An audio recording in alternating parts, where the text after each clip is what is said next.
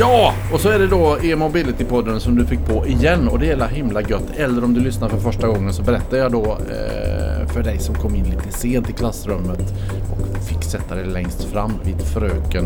Så berättar jag att det är då en podd som handlar om sånt som eh, rör på sig, som man kan sitta på eller åka i och som går på elektricitet. Och vi är ju inne på en jädra massa olika aspekter på hur man laddar, vad man ska tänka på när man köper det vi inte har pratat så himla mycket om under alla de här avsnitten känner jag det är varför man väljer att köra fossilfritt. Och då tänkte jag vi ska göra det idag med Heidi Andersson, Ferry uppifrån Storuman som ligger långt bort ifrån Göteborg där vi är idag. God morgon, middag. Ja, god, god lunch. God lunch, hur mår du? Jag mår fint.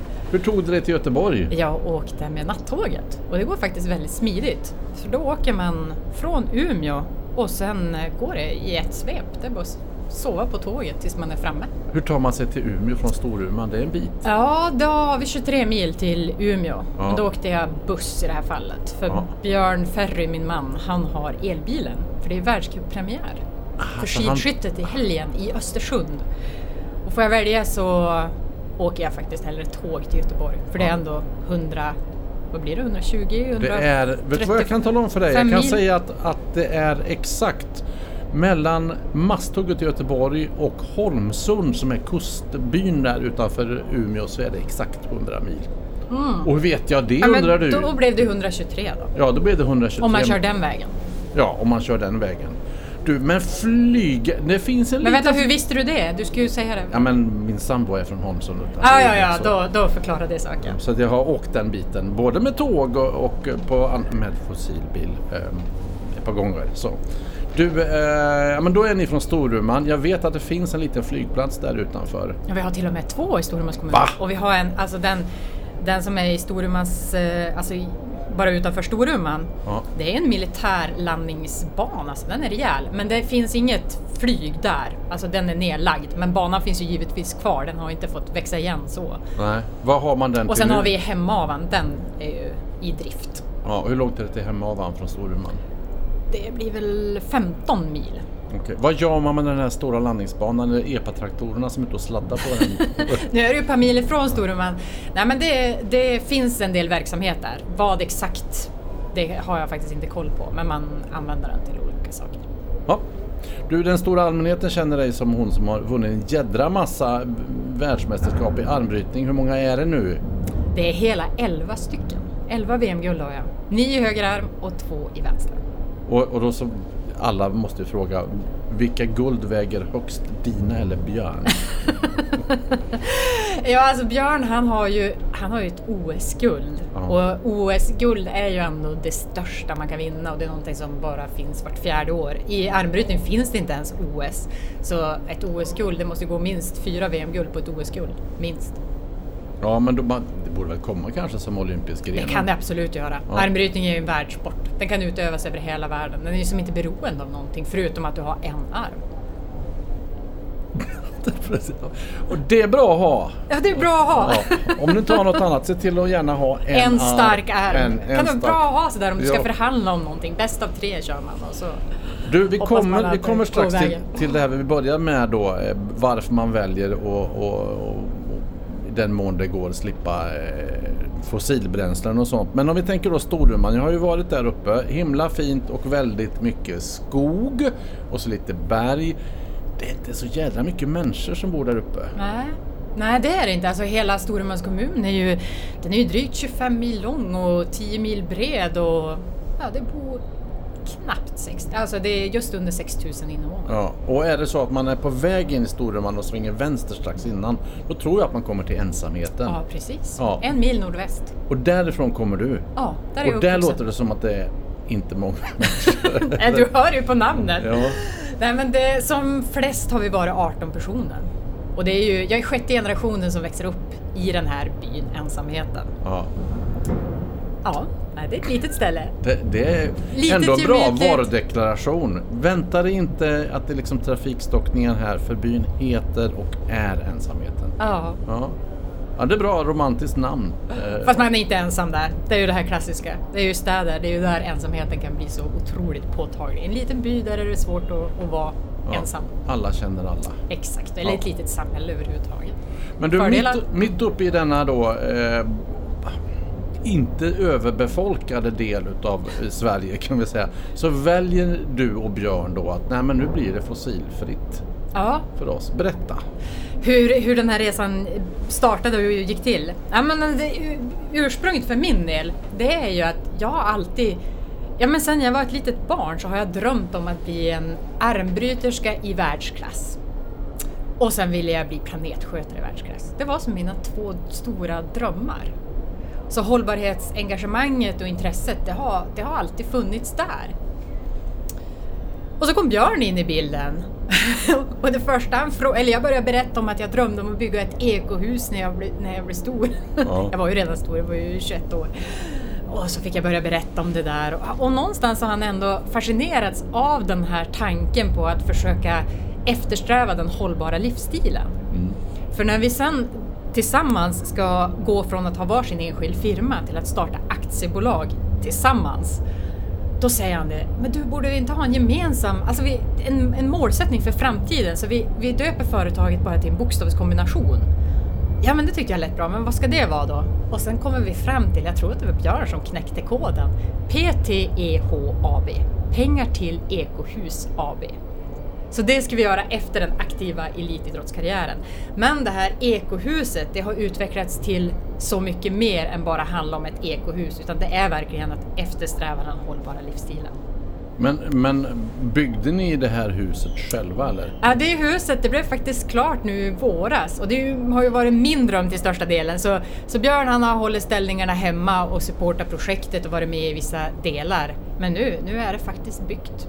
Det ligger mellan Tärnaby och Hemavan. Och det, blev, det är inte ett hus som är byggt fr- från grunden utan det, jag fick ett second hand-projekt. Mitt livs second hand-projekt kan man säga. Mitt livs, mitt livs second hand-fynd. Det var Björns föräldrar som påbörjade. De hade tänkt bygga en, en gäststuga för drygt 35 år sedan. Du vet Tärnaby hemma, Ja. det är ju verkligen där folk bygger stugor och fritidshus. Men det här projektet, det bara fick, ja, det växte över. Bokstavligt talat. Det stod, en, timmer, det stod en timmerstomme på en gjuten platta, elen var indragen, vattenledning, avloppsrör, allting var förberett och timmerstomme med plåttak. Men sen fick det bara stå. Och jag undrar ju givetvis när jag kom in i bilden, var, var, varför stannade det? Varför hände det inget mer? Då svarar de att det kom ju en eh, elit, eh, en skidåkarkarriär emellan. Som sen blev elit skidåkare och, Det var Björns fel. Det var Björn som kom in där i bilden. Så jag får det här projektet av dem när de hör hur jag drömmer om ett ekohus. Och det där fick jag tidigt, alltså någon gång, eh, ja, vad kan det vara, 2008, 2009. Sen har det bara fått ligga då i träda tills den dagen jag har lagt elitidrottandet åt sidan och kunna fokusera på det här då. Men gud så gulliga svärföräldrar. Fantastiskt! Ja. Här, ett hus.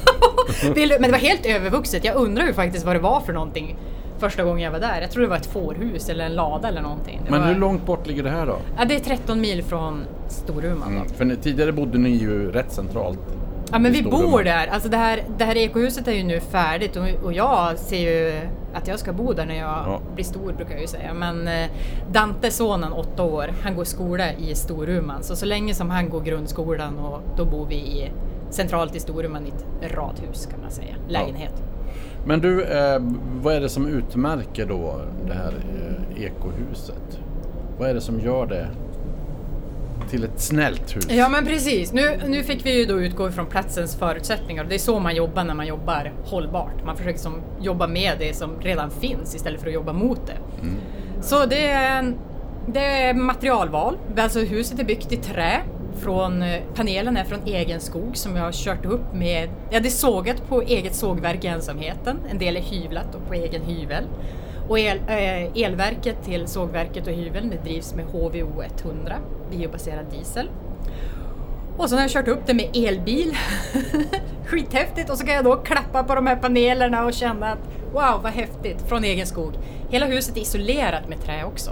Både i lösull, har du känt på sån någon gång? Ja. Häftigt! Ja. Sprutat in trä, träfiberskivor och sen har vi en del en kallfarstu som man har isolerat med Hasopor heter det. Glas som eh, inte går att återvinna till nytt glas som görs bredvid svensk glastillverkning i Sverige. Ni är galna. Tycker du det? Ja, Ja, det är ja, många det- som säger att vi är galna och inte riktigt kloka och vad håller ni på med? Jag tycker det är så roligt och så spännande. Och när folk kommer och hälsar på, då brukar de, alltså vill titta på det här Ja. bygget, brukar de stoppa fickorna fulla med den isolering de hittar. Framförallt sådana där Hasse stenar för, för det, är så, det är så häftigt. Man, måste, man måste bara stoppa det i fickorna och känna på det. Lätt material. som- Ligger det här i- skogen eller ligger det på en höjd? Eller Det alltså- ligger på en höjd och det ligger, ehm, ja det ligger ju egentligen nära E12 men man ser inte alltså den vägen som passerar Storuman. Och, och nu skär ju både E45 och E12 men precis där mellan Tärnaby och Hemavan är det Ja. E12. Va- Har ni solpaneler och sånt? Vi tänk, jag tänkte att jag skulle ha solcellstak på det här huset, Ja. givetvis. Men då är det ju ett helt fjäll i vägen som skuggar och det, så det var inte läge. Då- jobbigt det är när fjällen är i vägen. Ja men verkligen, då, då tänker man det här. Nej det var ingen bra idé helt enkelt. Så då gjorde vi ett solcellsplank. Så jag är med Ah. solceller. Men då kunde man ju rikta det i vilken riktning man ville. Ja. Och poängen med ett solcellsplank är också att man kommer åt det bättre än om man har ett högt tak, som Mm. det ofta blir. Så man kan sopa av det då, så att det genererar, faktiskt genererar det lite, lite grann redan i februari. I Storuman. Vad gött. Jag lärde mig precis, vi pratade med Sebastian Poente som jobbar just med solcellslösningar och sånt där, att Sverige är ett väldigt bra land för det. Och så fick jag lära mig att, att ja, men det är liksom inte, för jag tänker så här, men Spanien då? Jo, men vi har mycket längre ljusa dagar exempelvis på sommaren och sånt. Och att det är Perfekt. ljuset det handlar om, inte solen egentligen. Och så temperaturen också. De Ja. mår ju inte bra av att vara för heta. Nej, Och sen du vet hur det är vårvintern, april. Då har vi ju snön som reflekterar ja det har ni, era as jag på att runt, säga. runt solpaneler. Så det blir ju hur effektivt som helst. Det blir grymt. Men, åh vad bra. Men den här, hur högt är den? Har ni satt den och själva panelen? Alltså det har, det har ju att göra med hur, hur höga, långa solpanelerna Ja. är. Men de är ju en bit ovanför, ja, så vid snön då. Så att de är ju inte ner i backen om vi Nej, säger så så. att jag tänker för annars så, jag kan tänka mig att det kan bli Mycket snö mycket snö där ja. Och så har vi sett, eller vi har inte ens behövt sätta Björns farsa på uppdraget och hålla på och sopa dem där. Han har sett det som sin livsuppgift. Och så följer han då, alltså Björns far fyllde 80 år nu i november. Och han, han, är, han brukar aldrig, han går aldrig att få tag i, i via mobilen, alltså man ringer och ringer och han har aldrig med sig den där. Men han följer solcellsanläggningen i mobilen och är helt besatt av att se hur mycket den genererar per dag. Och då blir det ju roligt att skotta av den, sopa, ja du förstår. Ja. Han har byggt egen soputrustning så att han Men det är också jävla bra för att man får någon slags, eh, du kan till och med i telefonen se om du varit duktig och sopat. Jajamän. Du får bekräftelse direkt. Wow, titta! Februari. Här som svinbra det där vet du. Ja. Ja, Men du var gött då. Men då Ja. tänker jag så här, då, då försöker ni eh, leva så fossilfritt ni kan. Ehm, eh, och du åker tåg hit. Björn kör elbilen. Mm. Eh, och så testade jag dig när vi pratade telefon så säger men du jag har en programidé på gång. Jag tänkte ta med mig Björn till Nordpolen. Eh, och det var ju sant, jag var verkligen där. Nej, det var inget du bara hittade på. Nej, det var ingenting jag hittade Nej. på. Men det var ändå sådär för alla sa, nej men de flyger inte. Och så, nej, det, kan vi inte åka med. Men det är ju Nordpolen! Vilket opportunity, once in a lifetime. Nej, det går inte. För ni flyger inte alls. Nej, jag gör ju inte det. Vi väntar ju på men nu har ju varit här och provsuttit elflygplan. Så framtiden är ju faktiskt väldigt nära. Så fixar jag elflygplanet, då hänger ni med till Nordpolen. Ja, det lovar jag.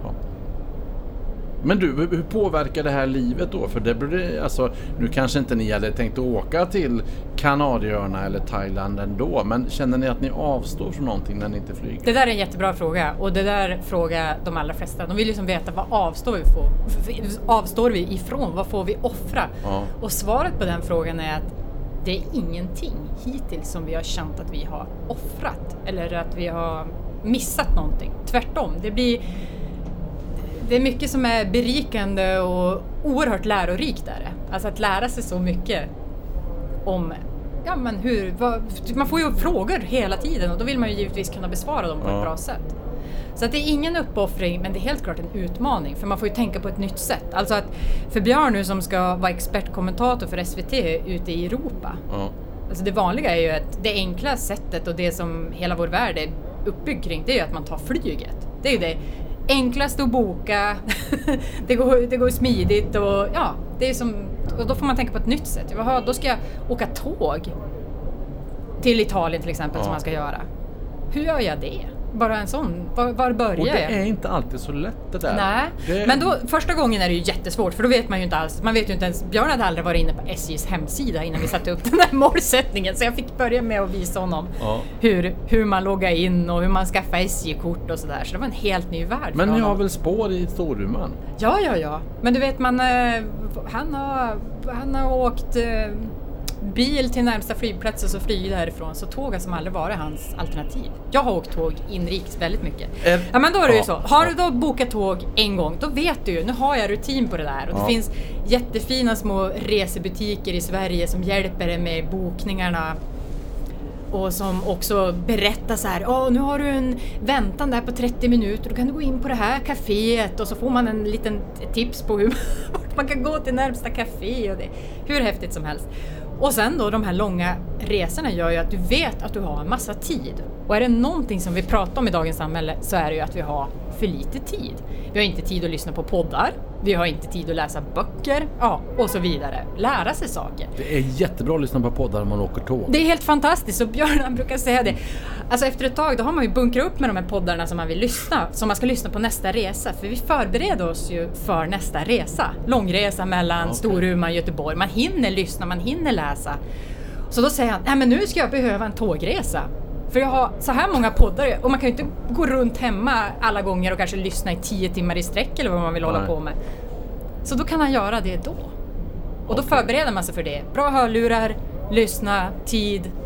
Ja, Men det här är ju massa uppsidor då. Och du är bra på att promota det här. Men det måste ju ändå finnas nackdelar i att man inte kan ta ett jobb. För att tiden att ta sig till exempelvis till Italien med tåg är så lång. Ja. Har ni fått avstå någon gång för, för, från att göra saker eller medverka någonstans? Nu har vi tackat nej till saker, men när man då väger för och nackdelar och verkligen har tänkt till så har det aldrig varit en uppoffring utan det har egentligen, svaret har funnits där.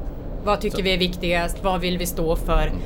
Vad, eh, vad, vad är det här egentligen? Och så börjar man gräva lite grann så inser man att nej men det här är rätt. Så liksom flyga till Svalbard och sen så åka skidor till Nordpolen. Nej, vi behöver kanske inte göra det i år. Nej, då kan man tänka, ja men precis, då kan man känna att det var kanske och så, Det är ju enkelt också när vi inte har de här drömmarna om att åka så långt som möjligt för att det ska bli så bra som möjligt Ja. utan att man faktiskt, ja jag har ju rest jättemycket, Björn också.